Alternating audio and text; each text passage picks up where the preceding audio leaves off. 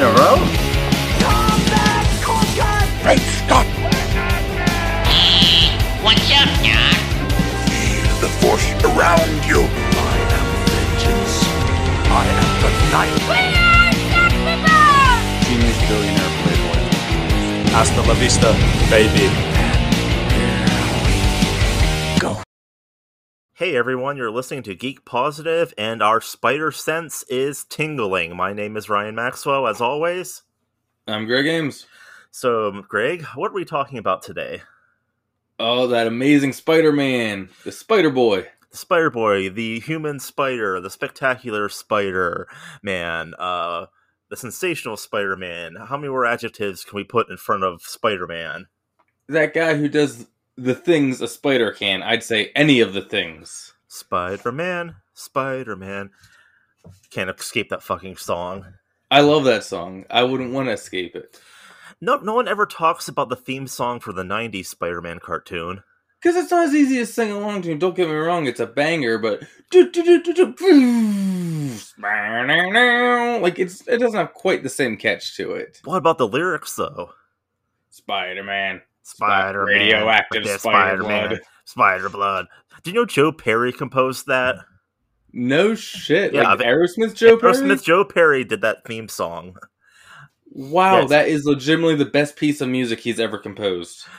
Whoa, that well controversial take about Aerosmith, but okay. No, uh, not that controversial. You not a fan? Not a huge fan, and none of it is legitimately. I would bump that Spider-Man theme before any other Aerosmith song. I could probably agree with that. It, it is awfully metal. Yeah, Spider-Man, Spider-Man, radioactive Spider-Man. Okay, I'm done. yeah, it worked out really good because, contrary to popular belief, which we are not above doing, but this time we weren't just chasing the trending topic. We actually had decided to talk about Spider-Man before the trailer dropped, and then the trailer happened to drop, so it worked out perfectly. It was like a beautiful gift from sweet little baby Jesus and his little ghost manger. exactly. I think it's been a recurring subject on the show of us talking about Spider-Man, uh, No Way Home, and you know the rumors. What is it going to be about? There's so much talk about this movie, and we've talked about it. I think to a very great extent, and to the point where like, when the fuck are we going to get a trailer? And it finally happened. It happened. Yeah. It lived up to the hype too. I was happy. I I'm happy to report I to report that I agree with you. I was a little bit unsure about the idea of them doing a multiverse and bringing in elements from the old movies, but after I watched this trailer, it's like fuck, I am all in. Oh yeah, like I know it's cheesy and people have said it a thousand times. Just hearing the line "Hello, Peter" got me so fucking excited. And also, did they do some CGI on Doc on Alfred Molina because he looks exactly the fucking same, and it's been almost twenty years. I'll say that I originally thought that, and then I saw a side by side. I'm like, oh no, he aged. Okay, Eh, he looked to me. He did not look different at all. But yeah, this trailer. Oh my god. What's the nice thing about Doc Ock is he was never like the super cut, like crazy in shape. I'm not saying he's. I'm not saying the man is a large portly fella, but I'm saying like he doesn't need to be in like superhuman shape. Yeah, so it works out for him because he can still look just like Doc Ock all these years later. Yeah, he's an average fellow, but he's also a scientist. Yes, I'm somewhat of a scientist myself. I'm somewhat of a recurring villain myself. Yeah, let's talk about that, dude. Oh, just well, I didn't think we were gonna get anything else, and I was fine with it at first. I thought we'd see a pumpkin bomb and hear the laugh, and that was it. And you know what? In that moment, I was fine with it because I was so excited just to see that old school pumpkin bomb again. now the thing is, are they portraying their versions of the characters from the old movies or not? Because I've heard different things about it. I believe close enough to the old movies. You see, I heard originally the, versions from the old movies. I've also heard they're made. They're technically going to be alternate reality, not necessarily connected to the old version, but still played by the, the same actors. Because I guess nostalgia. I don't know. And to be honest, I don't give a fuck. I'm just happy to see them in the roles again. I do hope if you know, obviously they're bringing Willem Dafoe back as Green Goblin. I hope they give him a better costume. No, no, No, no, no. You want If we're doing this, do it. you want the Green Power Ranger Green Goblin? One hundred percent, without a doubt. I mean, Greg, Willem Dafoe looks like a goblin to begin with.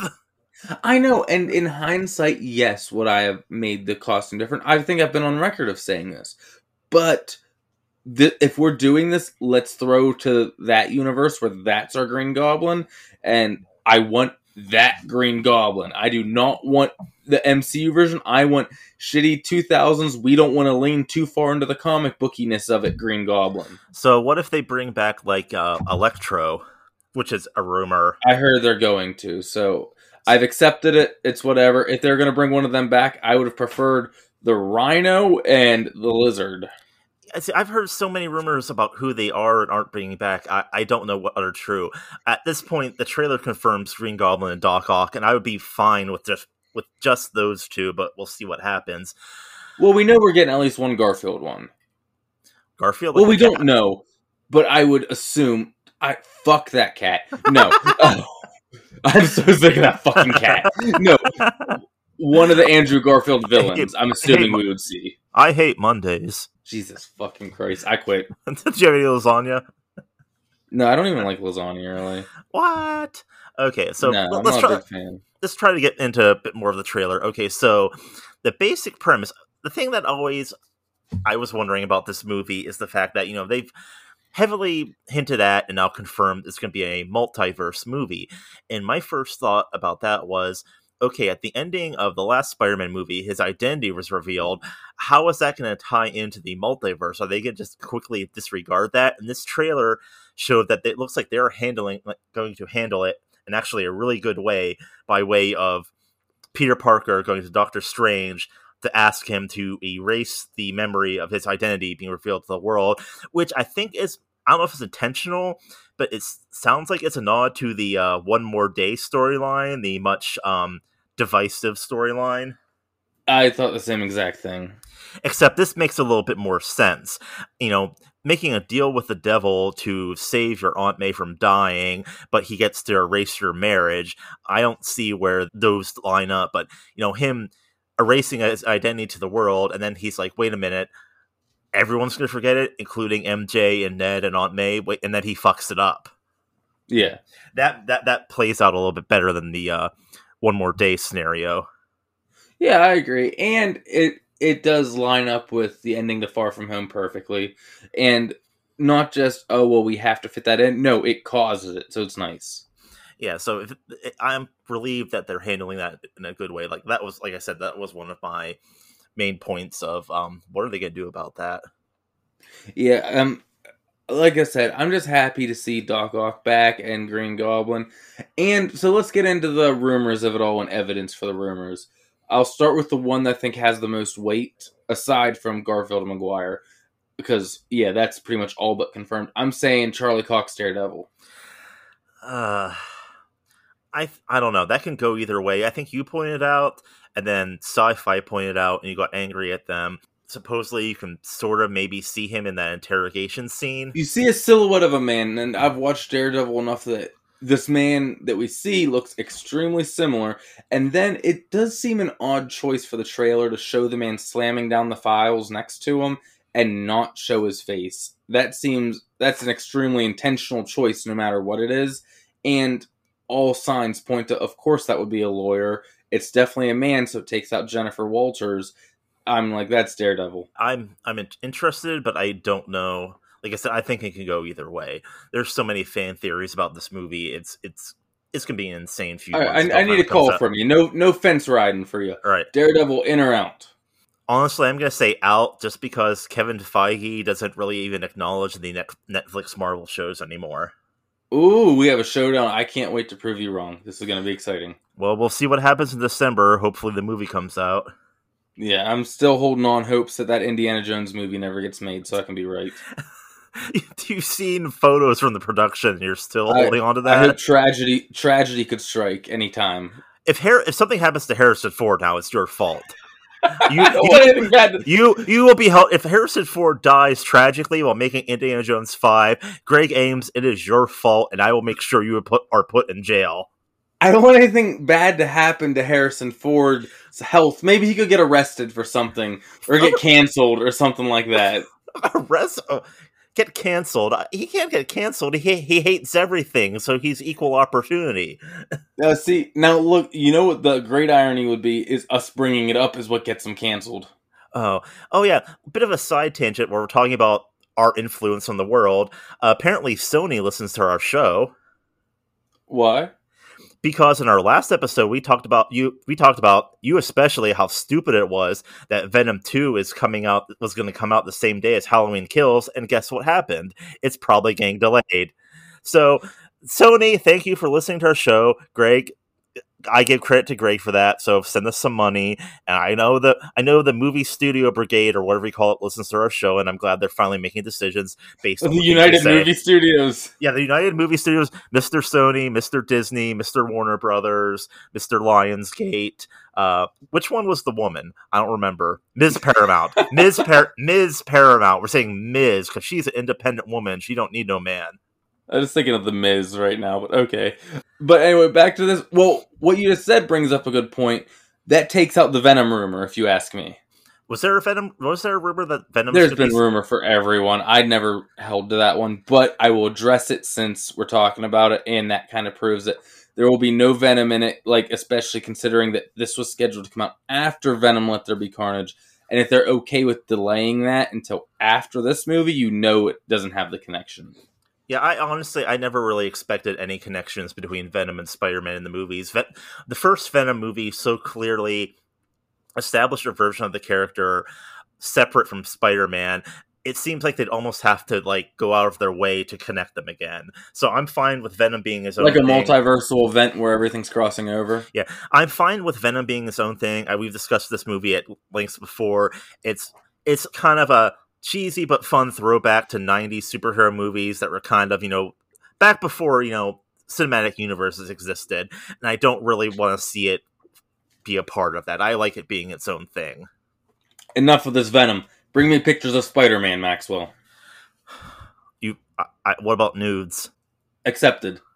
No, you're supposed to say I don't want nudes. I want pictures of Spider-Man. But if they're me- of Spider Man, I guess that's technical if you want to get into it. But he have to be he he would have to be wearing the mask still. Oh, fair point.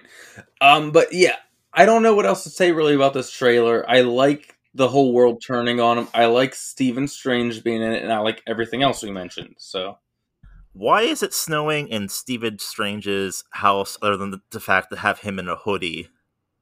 I think that's literally going to be such a little fun, random nothing thing. Like, oh, we're casting a spell in the Himalayas or something like that, and snow came through a portal. You know, something. It's not going to be a plot device, if you ask me. It's just going to be a random thing. He wants to have a winter vacation inside his house.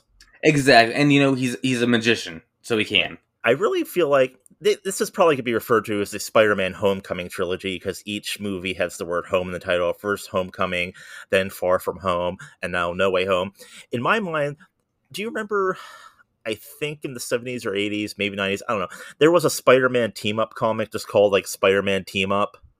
Yeah, that wasn't just then. They've had those for a long time. I feel like this new trilogy is like the Spider-Man team-up trilogy because each movie has a prominent other Marvel character in it. The first one had Iron Man, the second one had Nick Fury, and the- this one has Doctor Strange.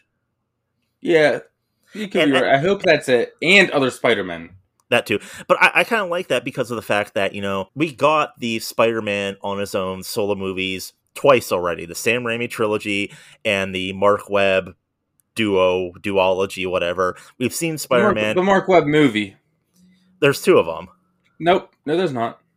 There is an Amazing Spider-Man 2. You can't deny that it exists. There was not an Amazing Spider Man two. That first one's so good, and then after that, there was nothing. If you ask me, I don't. I refuse to acknowledge this. Greg's delusional. We- we- We'll be talking about that movie at some point in this podcast because we're talking about Spider Man. But, anyways, we saw Spider Man on his own in his own universe twice. So I like the idea that, you know, they had to do something different. They couldn't rehash the origin, which they didn't. So they did, you know, here's Spider Man interacting with this guy from the MCU and this guy. So I think it helps set it apart from the other movies. And it makes sense. It's called the Homecoming trilogy because it's Spider Man at home in the Marvel universe. And also, he Homecoming is, and he went to the stupid Homecoming thing in the first movie because he's a teenager. Yeah, but I always like that Spider Man's Homecoming to the MCU. Yeah, it, it works. It works in both ways. They wrote it into the movie, I think, because of that. Yes. Kevin Feige works in mysterious ways. Yes, he does. Now, All right, so do you have enough on the trailer? Can we get into just Spider Man? well, let's, uh, here's well, actually, here's something about the trailer that will segue into other things. One thing we did not see in this trailer was other Spider-Man. We did not see that. We did not see Tobey Maguire or Andrew Garf- Garfield as their respective Spider-Man, and I'm wondering when that will happen. And also, that leads us to talking maybe about their movies. I will say this on that subject. I did not expect to see them in this first one, especially it being the first teaser trailer, which Yeah. honestly was more of as a full on trailer, but It, still. it was it was three minutes I long. think- That's not a teaser. Yeah. I think when we get the final trailer, so the second one pretty much, we will see the back of a suit and you might hear a little bit of dialogue. I think they're keeping that full on like reveal until the movie itself. Like I imagine you might see the back of like the heads of the three of them looking at something. But Or- you won't get the full on Garfield Maguire reveals until you're in the theater seeing this. or maybe you're gonna get Tobey Maguire saying, "I'm gonna put some dirt in your eye." Yes. referencing Spider-Man Three and the original Sam Raimi, Sam Raimi trilogy. Um, we perhaps we could talk about that.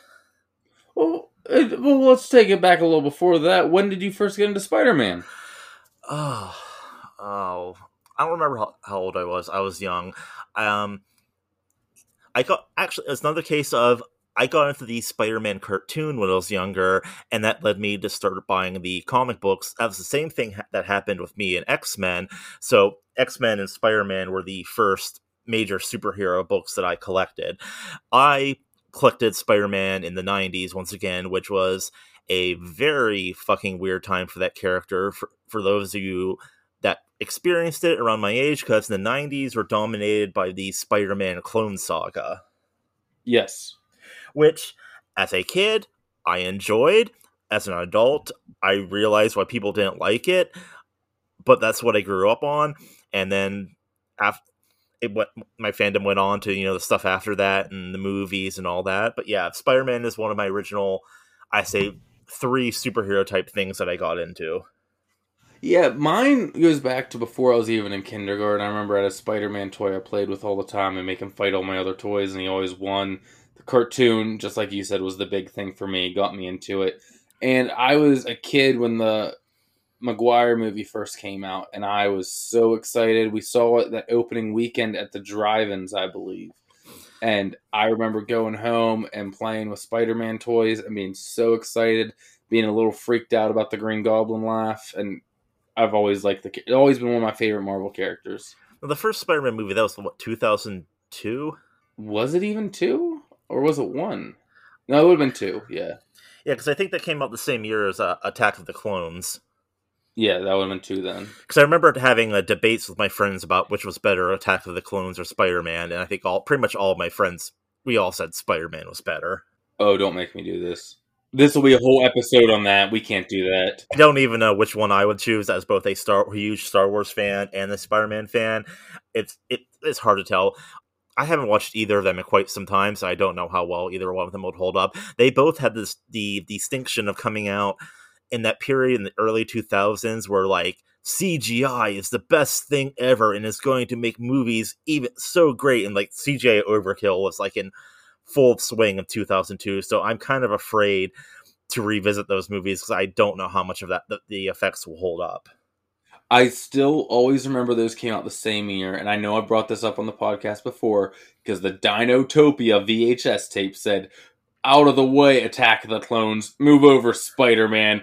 Dinotopia is the real blockbuster adventure of the year, and no one remembers Dinotopia. Yeah, I was about to say, what the fuck is Dinotopia? Exactly. I am the only human that I'm convinced that still remembers No, it. seriously, what is Dinotopia? Let's take a sidetrack here. What is it? I believe they were in a plane crash or a boat crash, and they ended up on this island, like through the ocean, and that where human and dinosaur live together in harmony, and everyone has a companion dinosaur who lives with them, and it, it's a wild time. The the librarian was uh, Gallimimus, and it, it's It's it's a something. One day I'm gonna go back and rewatch this, but Yeah, I've no fucking idea what that is. Okay, I, I always forget them a little. Well, I don't forget because you bring it up all the time. I'm a little bit older than you. How old were you? in little bit, little bit. How old are you? How old were you in 2002? Ten. Okay, I was 18, so Yeah, yeah. Yeah, I was- I was- ten. I was graduating high. I graduated high school that year, so yeah. I, I just want to get perspective on your minds, our mindsets at the time.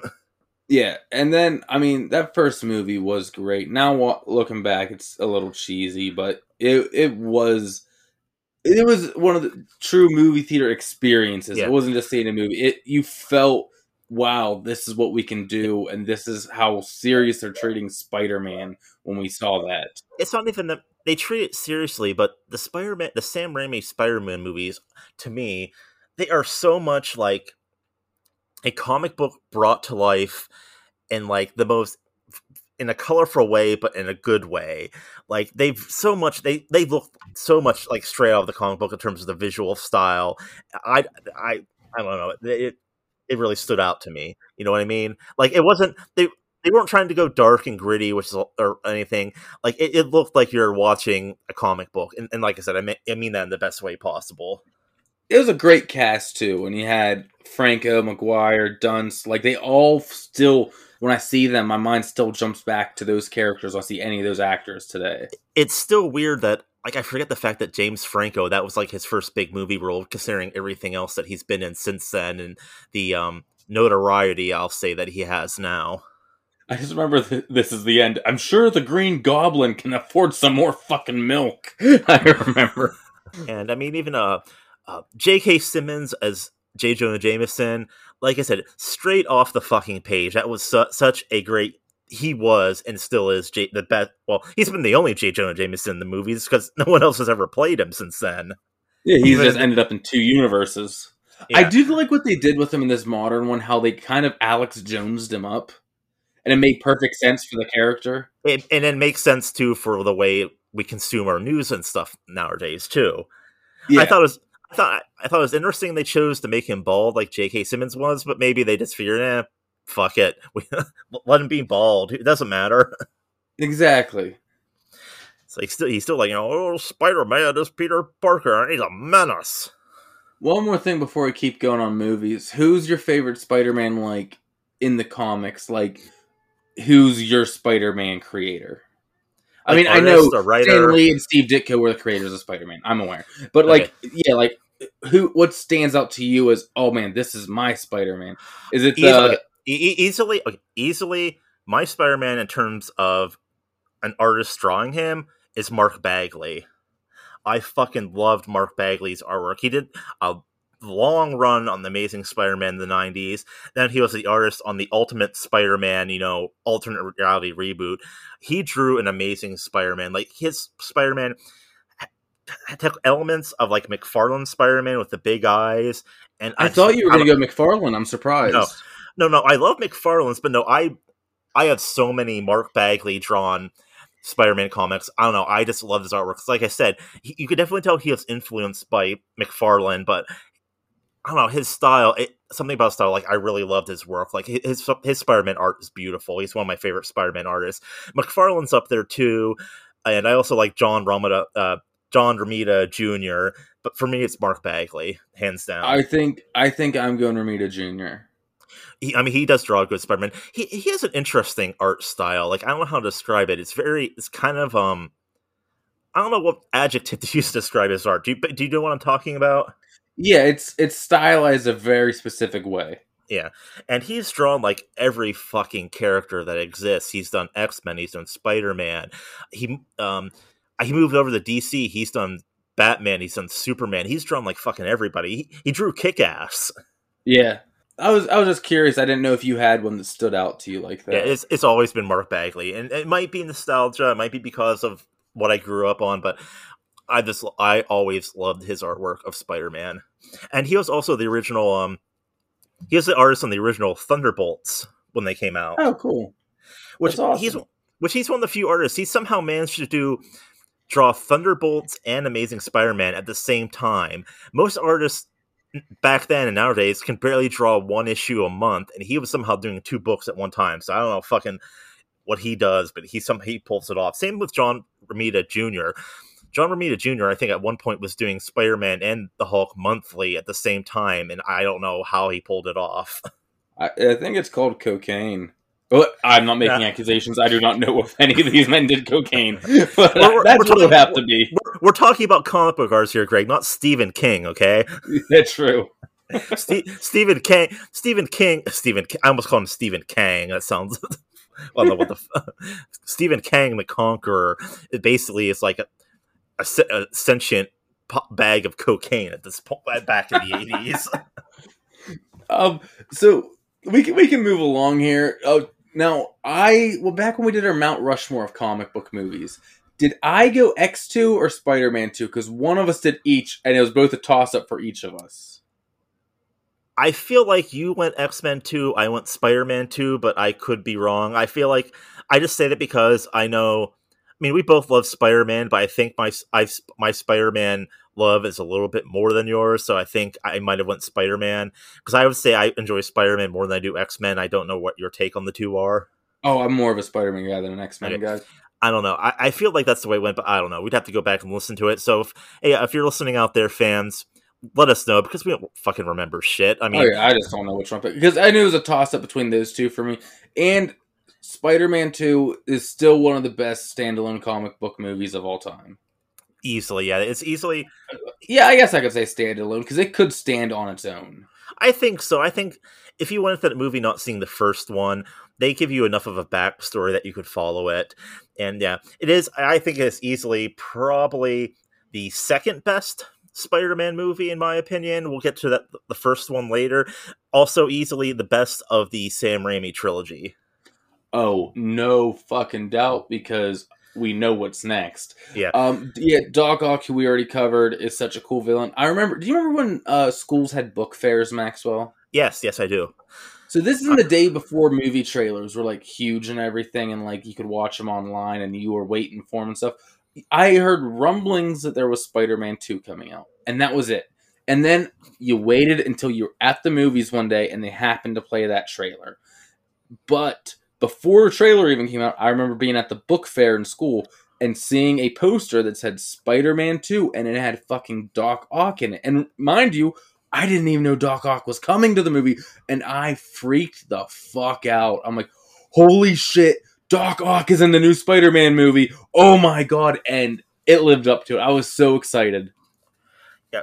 The way they portrayed the character in the movie, I mean, he look. Let's let's go with comic book accuracy first. He looked exactly like basically he did in the comics. In a well, not exactly, but in a way that it looked like the character, but a version that could actually exist. Let's start with that. The tentacles were amazing, Yeah.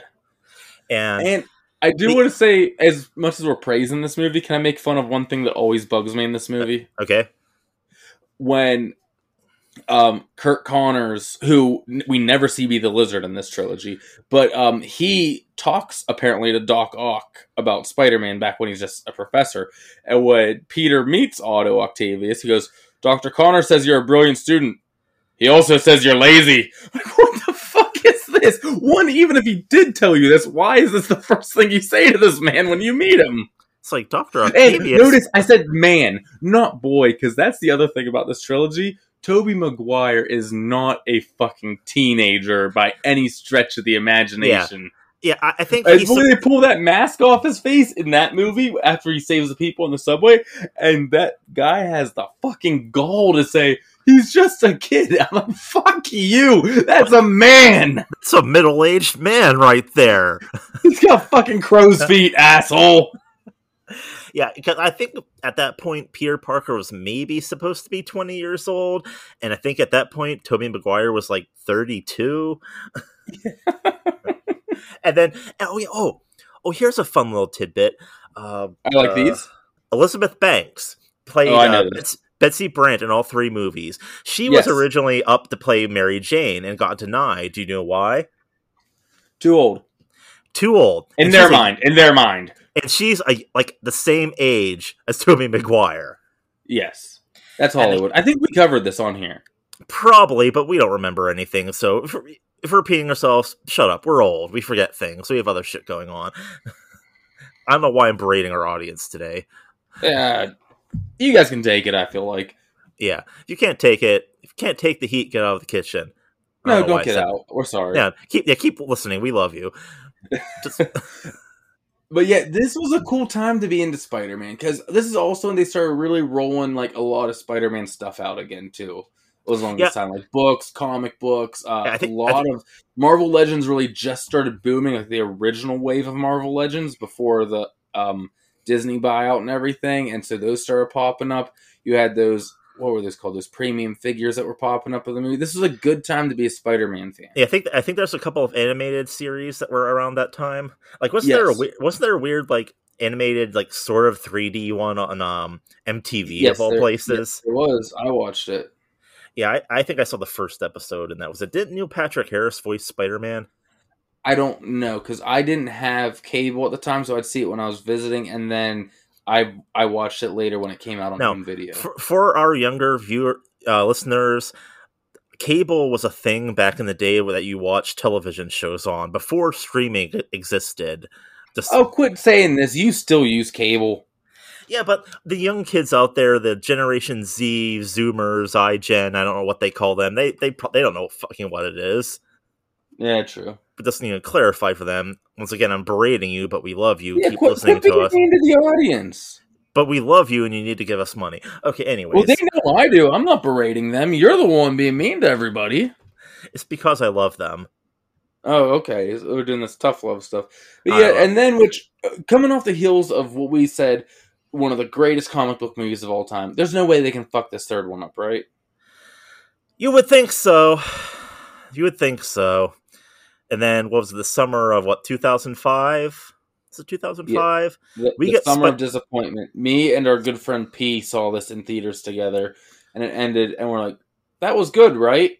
I think we did touch on this. The you know the age where you're like, wait a minute, can a movie be bad?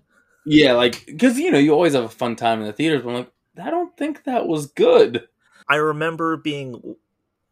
I remember basically the same reaction of like you know that, that, that at the time that that was all right, and I've gone back and forth on it, but in retrospect, I don't think Spider-Man Three is as bad as people make it out to be, but it's definitely a very very flawed movie and a good example of just trying to do too much and it just doesn't work. Do you know where I think it actually falls short the most? Where we could pretty much ignore all the other stuff is when Parker getting the black suit, the symbiote suit, is a classic story. We all know, and he kind of starts messing with him, making him be not so good. However, he's in the comics and the cartoons and everything when this is happening.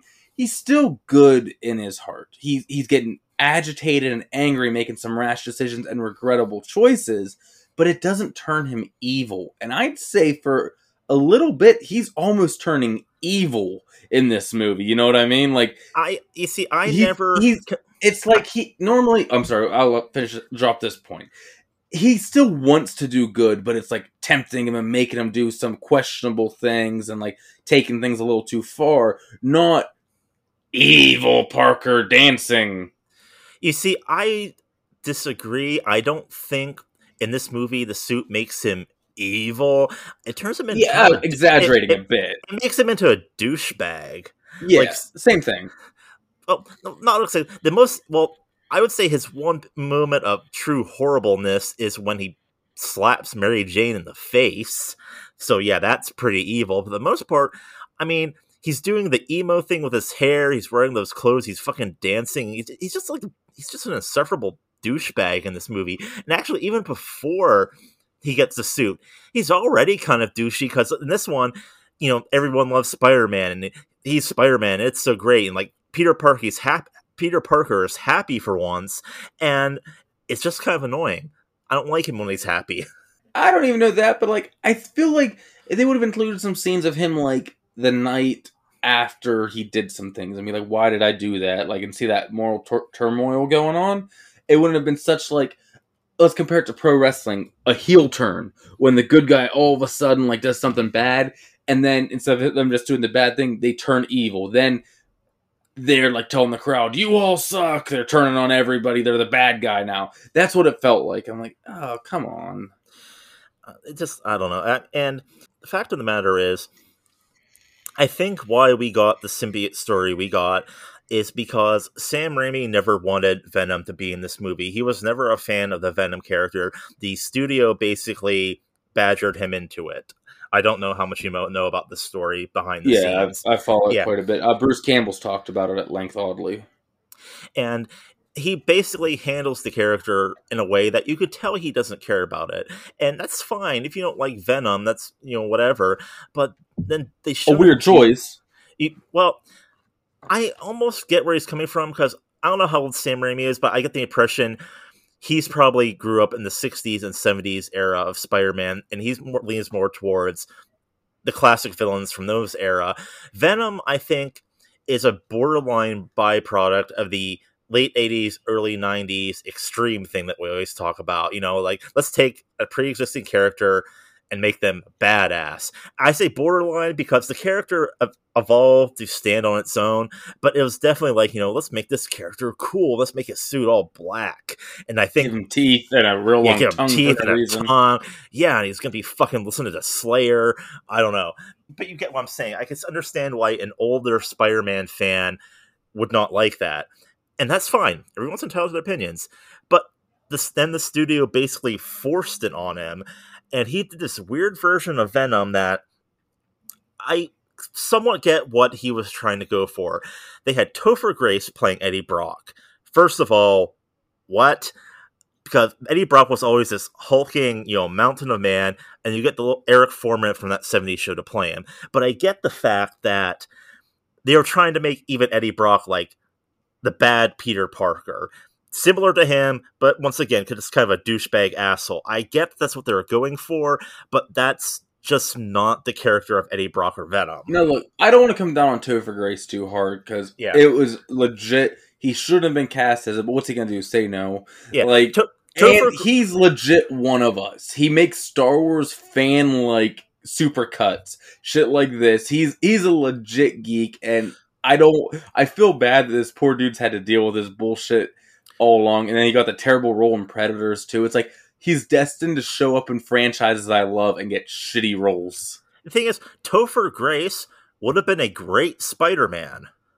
Yeah, I could see Like that. you, you watch him on that '70s show, like the way he acts, his sense of humor, his physique. Even he's a very lanky, skinny dude. He would have been a great Peter Parker and Spider-Man. I, I don't know how old he was when the first movie came out. He did play a teenager on that '70s show, but I, none of them were teenagers except for maybe um Mila Kunis. But he would he would have been good as Spider-Man. So I understand why. If you're trying to make the anti Peter Parker, they went with him. But like I said, Eddie Brock is not that. No, not at all. Uh, You know, it came, it went. It's sad it ended there, but it needed to with everything going on. Look, let's not beat for beat the rest, but I do want to mention this in this era still. Two things, kind of the dawn of the bigger Stan Lee cameos. Earlier Marvel movies, it was like most of it was like blink and you'll miss him. And I think this, I think Spider-Man Three was the first one where he actually talked. One of the first, that- at least. was it three or two where he says, "You know what? I guess one man really can make a difference." No, that was Which- that's three. okay, Yeah, it's and three. that that is one of the best ones. Yeah, yeah. And I think before, yeah, I think before that, I he didn't ever actually speak. It was just you know you saw him and that was it. Like in the first Spider-Man movie, he- whenever a Green Goblin was attacking the parade, he grabbed someone and moved them out of the way, and that was that. Blink and you'll miss it. Um, in the first X Men, he was a hot dog vendor on the beach, and I don't th- think he even appeared in X Men Two. Like back then, he wasn't even in every single Marvel movie. Yeah, I know what you mean. But and did you happen to play the video games that came out along these movies? I think I played one of them. I'm pretty sure it was Spider-Man 2 where it was like a uh, open world like Grand Theft Auto type. You could just wander around and do whatever you want, but then if you wanted It to, you could do so missions. fun, wasn't it? Yeah, I remember was that, So yeah. fun. That's where they included the web swinging into that one and everything. It's yeah, that's the one where I would just play it and web web, web sling around the city and just not do anything, just, just swing around as Spider-Man. yeah. And you know what's funny? That was a late addition to the game. That was like a last minute tack on, and it's what everyone remembers like being able to do and everything. Uh, yeah, that but was- so and then Spider Man, as far as movies, dies down for a long time. not a long time. I'd say about forty years because I think the contract was Sony. If Sony didn't Wait, make a new wait, one, wait. What did you just say? How many What? years? four? I it I it sounded like you said forty. I'm like, No, how old No. are we? no, four years because I think Sony's rights issue with Spider-Man is contingent on them having a new Spider-Man movie in production at least every five years, or else the rights revert back to Marvel. Yeah, God, why hasn't that happened yet? because they make keep making fucking movies like the Amazing Spider-Man and the Amazing Spider-Man Two. You know what? I legit will go to bat for the Amazing Spider-Man all the Yeah. time. I like that first one. I don't just think it's okay. I like that movie. I, I enjoy it quite a bit. I'm glad they included Gwen Stacy in it, and Emma Stone did a fantastic job as Gwen Stacy. Um, and you knew what was going to happen to her by the time the second one rolled around, which you needed to happen. Um, I I think that first one though is really good. Lizard could have looked cooler. That's well, that's the thing. They built up the Curt Connors in the original trilogy so much, and never paid it off. And then the first movie reboot, not connected to it, they bring in the lizard. So I thought that was an interesting choice. But yeah, um, the Amazing Spider-Man, like I I was talking shit on it a little bit, but it is a solid, I guess we'll say, alternate origin story because it shares some similarities with the original trilogy, but they do it and they tweak it just enough so that it could stand on its own. Like I like the part where instead of him, you know, doing the wrestling match and that inspire that's what inspires him to be Spider-Man, doesn't he like crash through the roof of a building into an old wrestling ring and that's where he gets the idea for the costume? Yeah, I won't lie. I do love Randy Savage being in that first one, though. Bonesaw's ready. Oh, I got you for three minutes. Three minutes of playtime. Man, Randy Savage was a national treasure, and I'm sad he's no longer with us. And then uh, some early 2000s uh, homophobia of like Spider-Man saying, "What? th- that's a cute costume. Did your husband sew it?" Oh yeah, Spider Man's a little bit of a homophobe in that first one. Yay, two thousands. But back to Garfield, I I really liked. I've said this on air too. Look, we've talked about Spider Man a lot, so you're gonna get some repeat points here. I think Maguire was a great Peter Parker. His Spider Man once in a while would feel lacking, like he didn't quite get that over the top quippiness. Now Garfield was a great Spider Man, like he is quippy, is funny. Like when he's in that suit, he really went into the character, like how Peter Parker does he gets in that suit, all the worries are gone. Like he can be the cool guy. Like, but he never got the nerdy Peter Parker who had to live the double life. He was still, even though yeah, bullies were mean to him, he was still cool. He's dating Gwen Stacy. He's wearing Ramon shirts, skateboarding, like all this stuff. I think they are trying to make him more of like an outcast, and I think that's where like the skateboarding and the like the punk rock thing came in. But yeah, he just seemed too well adjusted. Weird question: Were the Ramones represented at all in the original Raimi trilogy? No, no, and not and no, not in the original Raimi trilogy. And like I said, he wore the t- we said he wore the T-shirt in the Marc Webb movies, but no, Well, that's what I was wondering because he wears the T-shirt in the Marc Webb movies, and they use him in the soundtrack in the MCU one. So I was like, wait a minute, is there a Ramones? Uh, uh, yes, there is. What the fuck am I thinking? Of course, there's a Ramon. Yeah, they have the song Spider Man. Okay. oh yeah, they did the cover song. Was that during the credits of the first one? Oh, I don't, I don't know if it was in the credits. No, I was just thinking like that's what the Ramon Spider Man connection is. Is they did the cover of the Spider Man theme song. Oh yeah, but they used it in one of the. Mo- I, I just realized they used it in one of the Raimi movies during the end credits. I just don't remember which one. Oh, okay. It's been a while since I've seen them, to be honest. We I mainly see them through memes now. we didn't even talk about you know the the music of the original Sam Raimi trilogy. I mean, Because I would prefer not to. they say a hero will save us. Nickelback featuring Josey Scott of Saliva. A hero will save us. I'm not gonna oh. stand Oh. here and wait. to get more early two thousands butt rock than that. Jesus, But that- yeah. But, but then you, we shift to Spider Man 2, and now it's vindicated. Oh, I am better. The dashboard confessional Yeah. emo music Spider Man, which makes more sense than Nickelback, but not still, by much. Still kind of cringy, and I don't even recall anything about the music of the third one. There, there are more important things about that movie to discuss than that. Yeah, but like, I don't know. I feel like if we had Lizard, it's so simple. It would be so simple to put that fucking lab coat on him, right? And then we get our comic costume. Leave the leave the lab coat on. It looks so cool. We love it. Let him have it. Give the lizard his lab coat back. He had pants too, right? No, I don't think so. I think he's a big naked penisless lizard wandering around. No, I, well, in the cartoon, I think he had purple pants. oh, in the know. in the cartoon and comics, yes. I thought you meant in the movie. no, no, that's what I meant in the comics. Yeah, Yes. he had a lab coat and pants, no shirt. Yes. And in some versions, he had more of a snout on his face, where this, as this one, his head was a bit more human shaped. Yeah, I like the alligator looking lizard.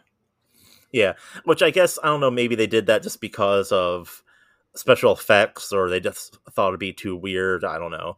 I don't know. But yeah, the movie is cool. There's that really like oddly inspirational scene in that one.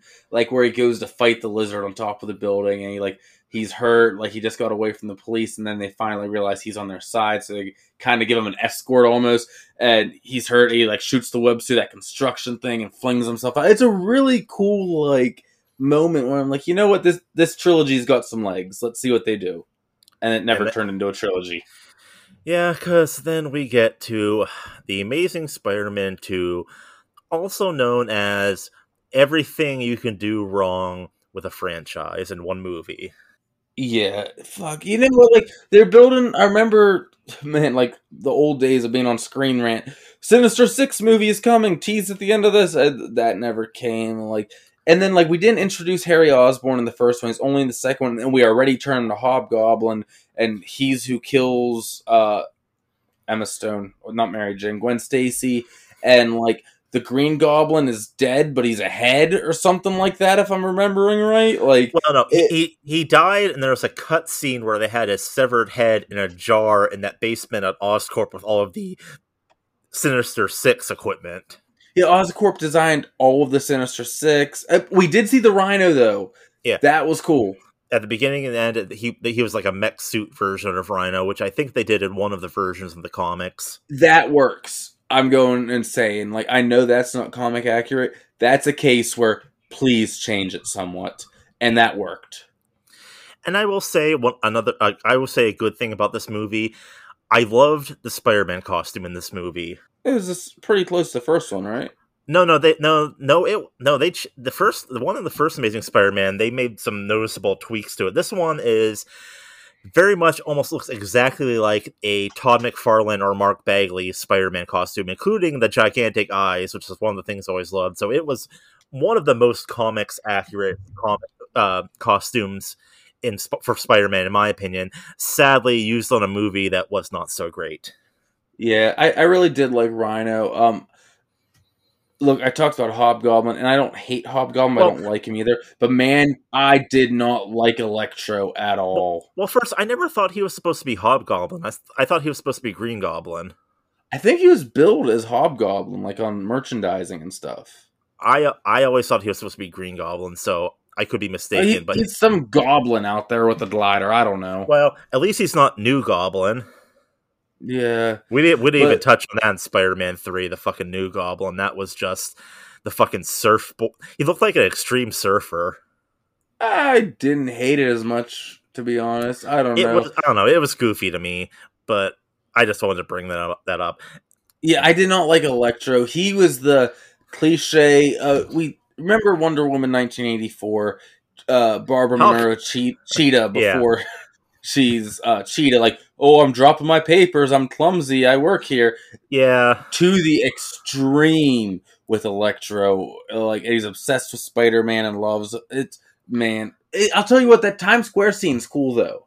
Like Yeah. where he saves the people from touching the metal and everything when Electro shows up. That's cool. But what about oh my god? Whenever Electro all of a sudden decides he hates Spider-Man after worship worshiping him, the music. Do you don't remember the remember. music? It No. the, the the original score it was the original score and there was lyrics to it and it sounded like a cheesy ass knockoff like Marilyn Manson song where the, you hear this or this chorus saying Spider Man I hate you. Oh, you yeah. remember that? Holy shit! Yes. Oh, that was awful. That was god awful. What? Who the fuck came up with that? dude. And this guy should have had it made. His name was literally Marc Webb. Yeah, I, I know that everyone pointed that out. And he, do you know what he he has made before this movie? What? Uh, he directed the movie uh, 500 Days of Summer. Oh, that movie's good though. Not So- like this at all, but man, that movie's good. So he had some, Depressing as yeah. fuck, but it's a good So- one. he got some indie cred, and I think maybe that's why they did him, which makes sense for the first movie because you know the way they do that their relationship. But then apparently, Amazing, from what I understand, Amazing Spider-Man Two was like studio interference all around, and too many villains. They basically they jumped right ahead to Spider-Man Three in terms of too many too many villains. Apparently, there's a lot of stuff that got cut out that would have made the story make more sense, and instead they focused on the, the special effects. There, there's just bad things going going on all around behind the scenes. Release the web cut. How much would we have to petition to get that made? Uh, I I don't know. I, uh, they're still trying to get the uh, director's cut of the first Suicide Squad. Yeah, the Ayer cut. But yeah, okay, basi- so yeah, that was the Amazing Spider-Man duology, if you want to call it. It's you know the first one's good, the second one's really bad. I do kind of now that we're talking about, it, want to go back and rewatch those. I probably will. We'll see. I'm. I wish like if they were bringing a villain back in this new one, and I don't know, maybe they are. I mean, I'm pretty sure they're bringing Electro back. That seems to be there. But I wish they'd bring back Lizard if they're going to bring back one of them. I yeah, I would like that, and give him a trench coat and some pants. Yeah, a lab coat. Uh, lab coat, whatever, same thing. Doc Ock's got the trench coat game down. So uh, moving along, then and then and then what? Well, what else was going on with Spider-Man this time? They had a new like Disney show on that Disney XD, which I caught a few episodes of. It's not bad, honestly. Was that the the Spectacular Spider-Man? Yes. I think I did catch some of that. It seemed pretty good.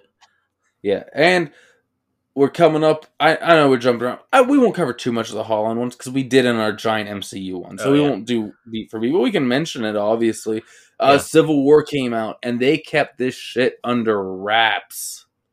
Yeah, apparently, um, uh, the Russo brothers were told by Marvel to have a plan B in case they couldn't work out the deal with Sony, and they had no plan B. They really were like, "We need Spider-Man in this movie," so thank God it worked out. Man, I remember because they cut him out of all those trailer scenes. Like it was crazy. I- and yeah. then when they finally did, and the internet lost their fucking minds. Like, hey guys, what's up? But that that was just incredible. yeah, I, like, and the scene, like the scene at the airport where um, Iron Man's team is running at Cap's team, and Spider-Man was they yeah cropped Spider-Man out of every shot in the trailer.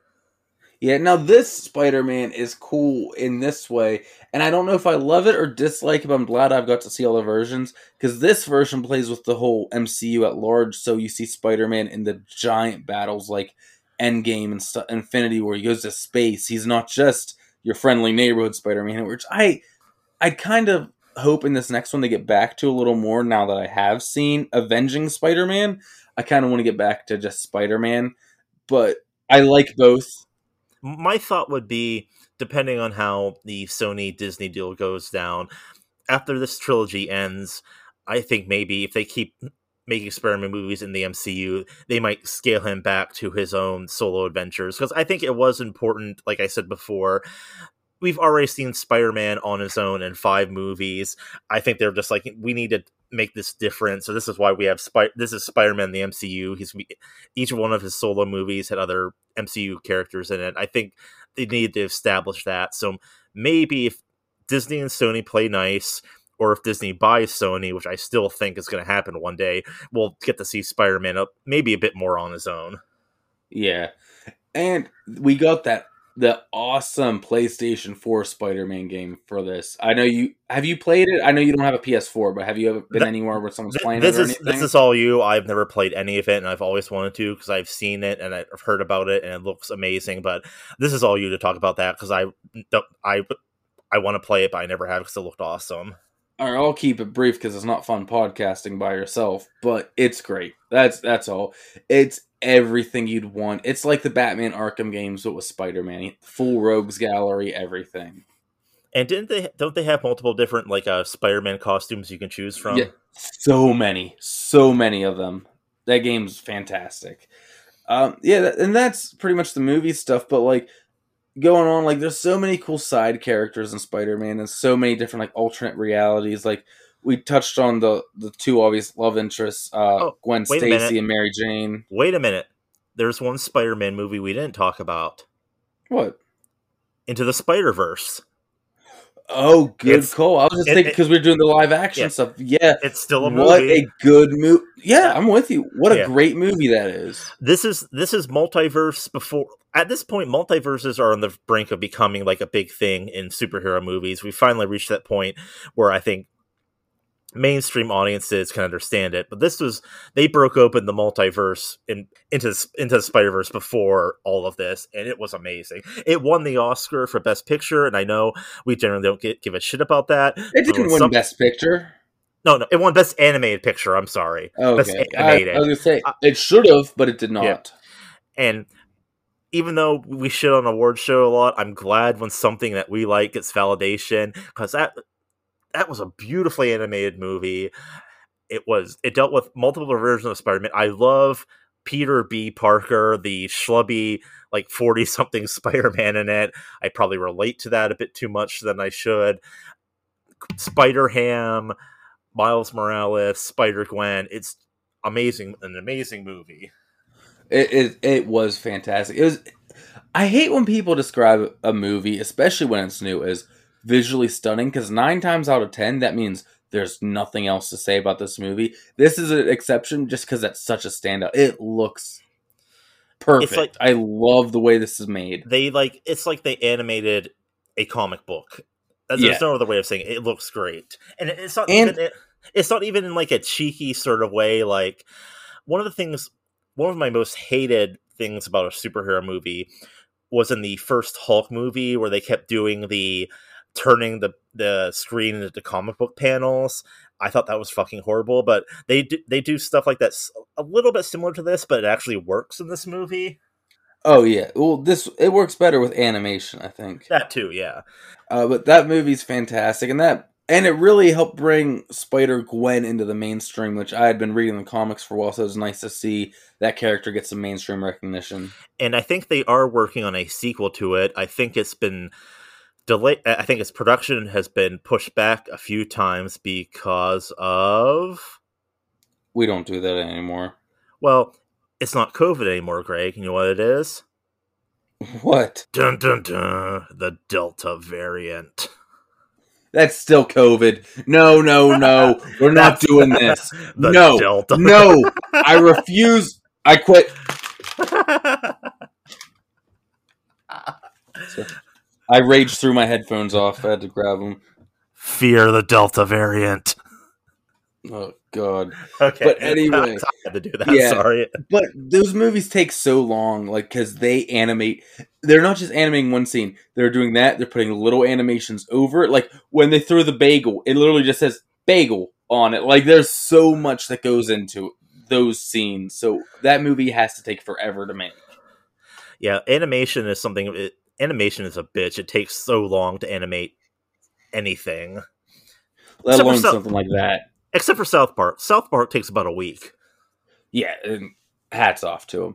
But so, did you play any of the other Spider-Man games besides that one we talked about that came out then? Like, I remember the Spider-Man game for Sega Genesis was really fun, and Oh, I could never beat Doc Ock until I found out if I crouched on the one box in the corner, he literally could not attack me.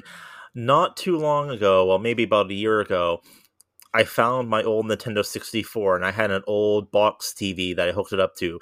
And I played the Spider Man game from Nintendo 64 that I had for the first time in like a decade. So I played that game a bit and God, it fucking sucks. Oh, really? it's not good. Like, you're, it just, you, it's trying to do anything in the game. It's like, you can't do anything in it. I don't know how to describe it. It's boring. It's, there's no, it's, Uh, just not, it's just not fun. So I don't. And the, the graphics. I mean, granted, it was early two thousands, but graphics suffered immensely from. I believe the term is fogging. yeah. Like the background gets super foggy because they can't couldn't afford to render anything in the background. It did have a little bit of the web slinging around the city to it, which wasn't bad, but they're really. It just was not a fun game. It wasn't play. free roam though. Yeah. Yeah, eventually you'd like hit a, a wall that wasn't there, and because you couldn't go t- past a certain but it it was not good. I'm trying to think of any other Spider-Man games I might Oh, how could I forget about this? Nintendo 64 Maximum Carnage. That game was That fucking one, Oh, that game was fu- I love that fucking game. I was gonna point back to the Super Nintendo Genesis era of the Sinister Six game was really cool. Yeah, I don't I don't yeah, I don't think I played that one, but I remember playing Maximum Carnage like constantly. And at some point when you get to a certain level, you get to choose between playing as Spider-Man or Venom, and you're fighting all the like I know you're fighting Shriek the symbiote at one point. point, and uh I never got I just remember it being a tough as hell game to play, and you didn't have a save option on it. So when you died, you, you started all over. It was a bitch to try to get through, and I think I maybe only got through half of it, but I loved playing that game. Yeah, And I always remember the fact that it had the cartridge for it was very red. It was a red cartridge because you know Carnage, and that always kind of stuck out to me. But yeah, I, I enjoyed that game quite a bit. Oh yeah. No, we've we've talked about before that like Spider-Man has the best or second best depending rogues gallery of all time. I think he's neck and neck with Batman. Honestly, if you put a gun to my head and said who has the better rogues gallery, Spider Man or Batman, I'd probably be dead. Yeah, fair. Uh, so who we know the big the heavy hitters. Are there any like little secondary or ones who haven't appeared in film yet villains that you really like? Because Mysterio's always probably been my top or close to the top. But then I have like these random little ones like White Rabbit and stuff that I think are really cool and would be fun to come in a movie. Obviously Kraven the Hunter, you know, things like that. He, this one appeared actually technically this character appeared in the animated series and one of the movies, but I don't think at least wasn't done justice movie is Shocker. They had a brief mention of the sh- of Shocker in Homecoming, but he was never like the full fledged version that he was in the comics or the cartoon. Uh, another one was, uh, I believe we've all made many jokes about this with our friend P. Swarm, the villain made out of bees. Yeah, what's the one? He's not Polka Dot Man. That's DC, but Spot, I think, where he throws like Oh, yeah, Spot, holes he- and can jump through them. And they're like, yeah, they're like portals, and they're portals that transport you across, you know, distances. Yeah, I think he was just called the Spot. Yeah, there's lots of cool, like little underrated Spider-Man oh, villains. Do you remember? Do you remember Stilt Man? I was just about to bring up Still Yeah. Man. we're t- yeah, we're definitely talking about this is like D level polka dot man type Spider Man villains. You know what? Spider-Man has enough that there are these ones, and it's awesome. Oh crap! What's the dinosaur? Stegosaur or something? I don't know. The one that wants to turn everyone into dinosaurs. Oh, I don't. I don't remember. No, I remember. Do you remember? Well, he was. They uh, they sort of had a version of him in Far From Home, uh, the Molten Man. No, no, that wasn't it at all. Well, I have something the impression that the elementals in Far From Home were somewhat ba- loosely based on Molten. Oh, I thought you and- meant it and- was the dinosaur one. I got you now. Oh, no, no. gotcha. yeah. In- In Spider-Man: Far From Home, he was fighting these bad giant monster-like villains called the Elementals. One was made out of water, one was like fire and lava. And I think the idea was they were loosely based on Molten Man and Hydro Man. Yes, that you're correct. Stegron is who I was thinking of. Stegron. I, I- that name sounds familiar, but I don't think I've read much with him. Literally a dinosaur villain. See, I, I, I kind of have a bit of a fondness for Hydro Man. I remember him on the cartoon, just a guy that fucking turns into water. Yeah. I mean, it works. And I don't know if this is a minor villain, but the chameleon was always interesting. Yeah. He was The actually, Chameleon's cool. Chameleon's been actually popping up in the current comics quite a bit lately. I think, I think the chameleon was actually the first villain in Amazing Spider-Man number one. Oh no shit, I'm not sure, but that makes sense. Yeah, the, the ver- the versions of him have varied. I think in the comics he had that weird white face. I don't know if it was metallic, and he put pulled these lifelike masks over his head. But then in Yeah. the cartoon, he had a device on his belt that was able to change his appearance. So they've done a couple Yeah. different versions of him. Yeah, it's just such a cool and like what about side characters and not necessarily villains? Not like any those that really stand out to you or alternate Spider-Man, anything like that? Black Cat. Oh fuck, good Black- cool Black Maxwell. Cat, Felicia Hardy, a love int- a love interest of Spider Man, not Peter Parker. Felicia Hardy was never interested in Peter Parker, but she had a f- mad thing for Spider Man when as a Black Cat. I used to have that semi-controversial J. Scott Campbell cover with Black Cat like wearing the long Spider-Man T-shirt, like saying "meow" that everyone was up in arms about. I used to have that cover, and I I think I ended up selling it a long time ago. I'm like, oh fuck, I should have kept that one. Black Cat was a character that, um, how would I put this? She was Um, she was a sex pot character, 100. She percent she she made young Ryan um feel things. Fair, if I and may- I think that was the intention of the character. Black Cat and Psylocke and and the Michelle Pfeiffer Catwoman. Those were kind of what. Oh, the things in geekdom that kind of awakened me sexually as a child. I mean, no one's denying this at all. no one no one if there's people out there laughing i don't care because you know what you know what if you're a guy and hey maybe even if you're a girl it's fucking true if you like Yeah. this if you like this stuff Yeah, Black Cat is a really cool one, and that you're right. We can't count her as a villain. Like she she, she was more of an anti-hero she she was kind of a ripoff of catwoman because she wasn't she a thief oh, too not not kind of. Very, she is a ripoff Yeah. of Catwoman. yeah she was a thief but she she sometimes did good stuff but she basically had her own agenda she didn't really fall on either side good or bad Yeah. Then you have like Silver Sable. Like oh, the- Silver Sable. That's yeah. I remember. I- I'm glad you mentioned that. That's another thing about she was was she an agent of Shield or another government organization? another another organization. There's so many of them. Yeah, Silver Sable. I remember she was prominent in the '90s because she had. I feel I don't know when she was created, but she had a very '90s look to her in terms of you know her costume. And then like the Marvel heroes that aren't necessarily Spider-Man side characters, but random but regularly team up. Human Torch, Daredevil, Punisher. You could say teams up is also a villain, but depending on what era we're talking, I'm sure. know I, it was think we originally before. Yeah, first appearance was in Spider Man. Amazing Spider-Man 129. But you meant yeah, you hit on a lot of things. I was thinking of the Human Torch. Uh, the Kingpin originally started out as a Spider-Man villain, and then Yes. eventually, and then eventually became Daredevil's main guy. So much so that in the '90s cartoon, the Kingpin was a major villain throughout the entire series. So whenever I started reading comics and saw him as primarily in Daredevil, I was like, "What the fuck is this?" And then I read and found out, no, yeah, he started out in Spider-Man, and then I think it was Frank Miller that basically said, "Hey, can I use this guy in, in Daredevil?" And that's how that happened. What an amazing like arc with the whole Kingpin stuff in the comics, like where he quits being Spider-Man, that iconic cover of him throwing the suit in the trash and everything. Well, here's another interesting twist in talk in talking about villain swapping.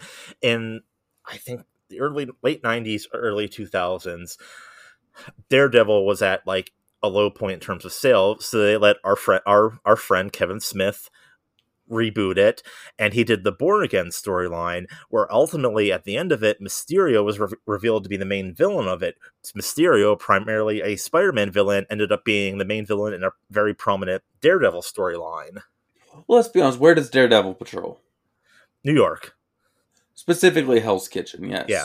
Spider-Man is all of New York. So Yeah. yeah, they're gonna cross paths all the time. Just because Daredevil mainly sticks to like four blocks doesn't mean anything. Yeah, they're gonna run into each other a lot. And I, I remember that being a bit controversial because I think Kevin Smith actually killed Mysterio in that storyline, but then they brought him back like less than half a year later.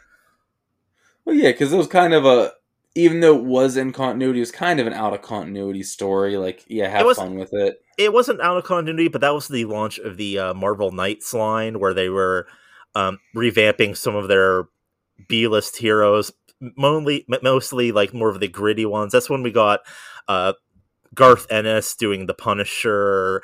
Um, I think they brought back Moon Knight at that point, and they eventually did a team up book called Nar- Marvel Knights, which had Daredevil, Punisher, and a bunch of like the street level Marvel uh, heroes. And actually, the Marvel Knights It's really book- good. It's Yeah, the- really good. yeah, the Marvel Knights book actually I think has almost seems more like the basis for the Defenders TV series than the Defenders books were because I think it was Marvel Knights that introduced um, Alias, which was uh, Jessica Jones. Yep. So I think the Marvel Knights stuff basically is kind of was the Netflix Marvel shows. They is what they based the Marvel Netflix shows I think on. Now that I think about it, Yeah.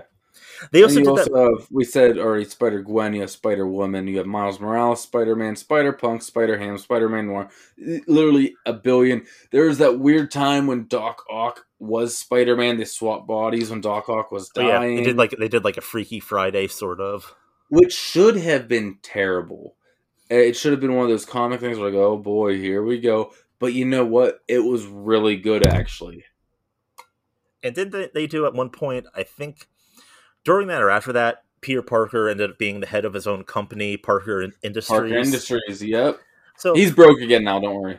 Oh, well, that's it. There's always he always return to the status quo. That's unfortunately My that's favorite version of this though is Mary Jane Watson because her return to the status quo is she's not famous anymore. She's an actress, so she goes on Broadway and she's made movies and stuff. But then she'll end up waiting tables, and when she's down on her luck and doing things like this, the public just forgets about her. That's my favorite thing in the world. And me and you know from going to conventions and stuff, people who've had one role on a TV show in the 90s can make a living on the convention circuit to where, like, you don't just stop being famous because you haven't worked in a little bit. You never have to work again in your life. You can still, like, you're never forgotten, especially today with the internet and everything. I love that when she's down on her luck, everyone just forgets she's famous. She's like Shia LaBeouf with the paper bag, I'm not famous anymore. dude. Oh my god. You should write comic books. That would be a great storyline. Have Mary Jane be washed up at these one of these conventions promoting these old shitty movies she used to do. Oh yeah, I'm not saying conventions are all washed up people. Oh, no. I'm gonna say that, Oh, but like that would yeah. be amazing, wouldn't it? That would be a that is a would be a fucking great storyline. And Marvel, I know you listen to our show, so get us on that. Uh, Mr. Marvel or Mr. Disney, whichever one we're talking to. From No, the, we've only established that Sony listens, and oh my god, now they're gonna make the Mary Jane standalone movie of her being at conventions. no, they're gonna make a Crackle exclusive show because they own Crackle. Uh, no one uses Crackle, not even Sony. Does, does anybody even know what Crackle is other than us? Yeah, For those who don't know, Crackle is a streaming site that's kind of bad. very bad. Sony Sony owns it, but they don't create any content for it. So much so that Sony has negotiated a multi-year streaming deal with Netflix and Disney for their movies. They know what people are watching. And it's Well- not Crackle.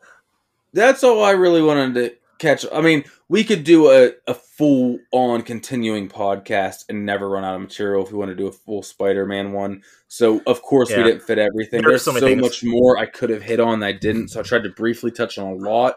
I can't even say briefly touch on everything. That's not true. Yeah.